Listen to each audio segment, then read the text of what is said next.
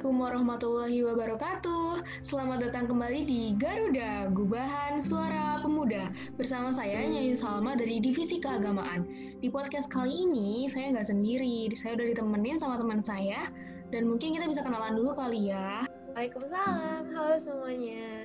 Perkenalkan, aku Keisha. Aku mahasiswa psikologi tingkat 3 di IAUM yang akan menemani Naya di podcast hari ini. Kita sekarang udah bareng sama mahasiswa psikologi nih, kayaknya enak kali ya untuk kita diskusi ringan terkait hal-hal yang berhubungan dengan psikologi. Awalnya nih, kan sekarang lagi marak-maraknya campaign tentang mental health. Um, mungkin kita bisa mulai dengan bahasan tentang stigma kali ya, Kay ya. Uh, sebagai mahasiswa psikologi nih, stigma tentang mental health apa aja sih yang paling sering kamu temuin di kalangan masyarakat? Kalau di masyarakat kita nih di Indonesia stigma yang paling sering kedengaran itu kan masalah iman ya. Jadi kayak orang yang terdiagnosa dengan penyakit mental itu sering banget dapat cibiran atau anggapan negatif dari masyarakat. Contohnya kayak dia pasti kurang iman deh jarang sholat gak pernah doa makanya bisa depresi. Kayak gitu kan ya? Iya sih ya kebanyakan orang tuh kayaknya kalau stres dikit dibilangnya kurang dekat sama Tuhan lah, apalah, dan bukan malah ngasih advice buat pergi ke psikolog gitu kan ya. Iya bener banget. Ditambah kayak ada kepercayaan gitu di masyarakat kita kalau misalnya psikolog itu nggak nolong apa-apa dan cuman ngabisin uang aja. Padahal kan sebenarnya nggak ada salahnya minta tolong bantuan profesional kalau memang dibutuhkan. Lagian sekarang bantuan psikolog itu udah banyak banget yang di cover BPJS. Atau misalnya mau murah, kita bisa uh, cari layanan psikolog di puskesmas. Contohnya. Iya iya, kalau sama profesional kan kita nggak bakal salah langkah juga kan ya ke depannya. Uh, tapi kayak kalau dari yang kamu pelajari nih, sebenarnya nih ada nggak sih hubungan antara penyakit mental dengan keimanan? Hmm, ini bakal panjang sih bahasannya. Kalau aku sendiri kan karena aku belajar psikologi di IAUM yang emang kampusnya tuh kampus Islam. Jadi selain kita belajar psikologi dari barat, dari teori-teori di barat, kita juga mengkaji psikologi dari sudut pandang Islam. Kalau untuk kasus stigma penyakit mental itu karena kurang iman, sebenarnya ini nggak bisa diterima sepenuhnya juga sih. Maksudnya iman atau spiritualitas itu emang ada ngaruhnya terhadap psikologi seseorang, tapi bukan berarti itu satu-satunya faktor yang mempengaruhi psikologi kita. Kalau misalnya keimanan itu bukan satu-satunya faktor, uh, apalagi sih faktor lainnya yang mempengaruhi kondisi psikologis kita kalau kayak gitu? Kalau menurut psikologi barat, ini teori yang umumnya dipelajari oleh orang-orang psikologi, termasuk mahasiswa psikologi, ada tiga faktor yang mempengaruhi perkembangan psikologi seseorang, yaitu faktor biologis, faktor psikologis, dan faktor sosial.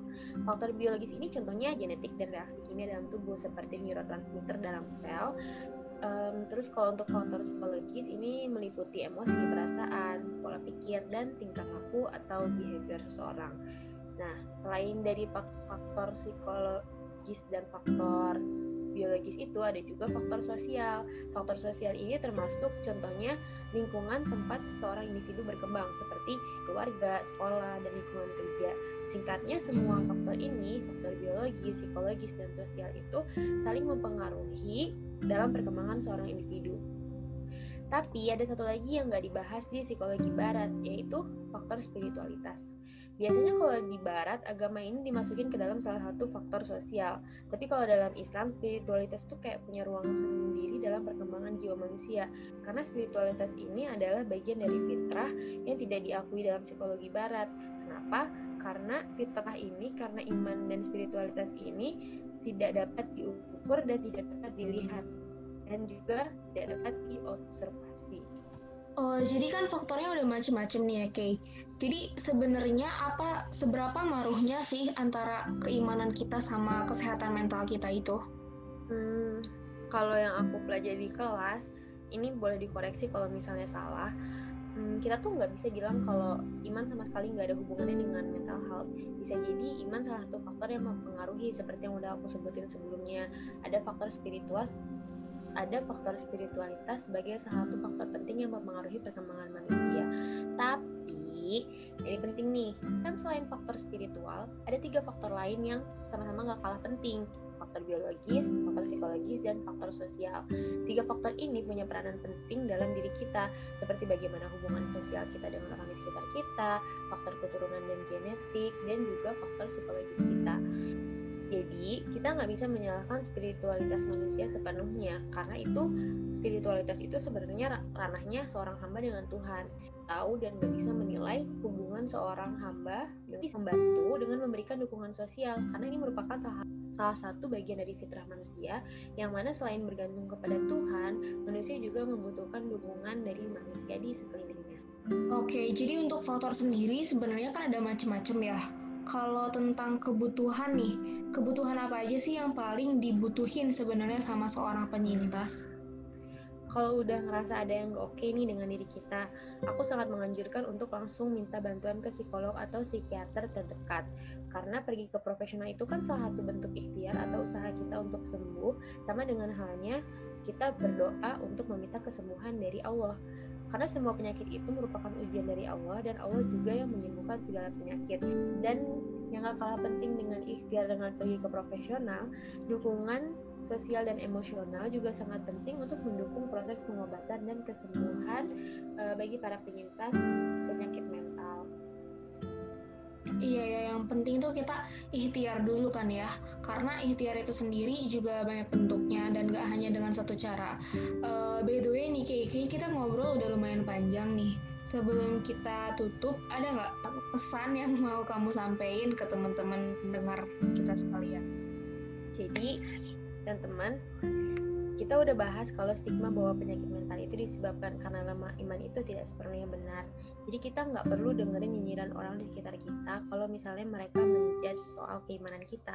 Karena ranah spiritualitas itu adalah ranahnya seorang hamba dengan Allah pun orang yang sehat secara mental mereka nggak boleh ngomong seenaknya tentang keinginan orang lain justru nih kita sebagai kawan atau keluarga dari penyintas berkewajiban untuk memberikan dukungan sosial dan emosional pada penyintas kita juga perlu mengasah kemampuan kita dalam berempati sehingga kita tahu bagaimana cara menempatkan diri kita di posisi orang lain karena kita nggak tahu apa aja yang udah dilalui dan dialami oleh seseorang sehingga kita tidak berhak untuk memberikan judgement uh, macam-macam terhadap penyintas.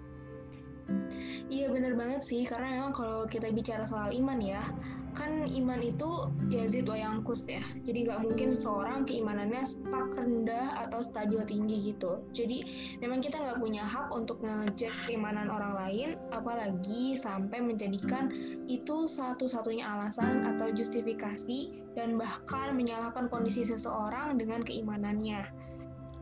Oke, mungkin segitu dulu dari podcast kita kali ini. Kita harap podcast kali ini dapat memberikan manfaat untuk teman-teman semua.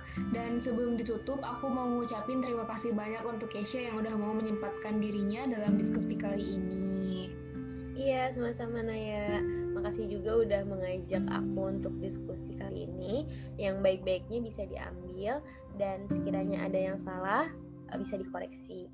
Mudah-mudahan podcast ini dapat memberi manfaat buat teman-teman semua. Oke, kalau gitu saya Nyayu Salma dan saya Keisha. Kita pamit undur diri. Assalamualaikum warahmatullahi wabarakatuh. Sampai ketemu di podcast berikutnya.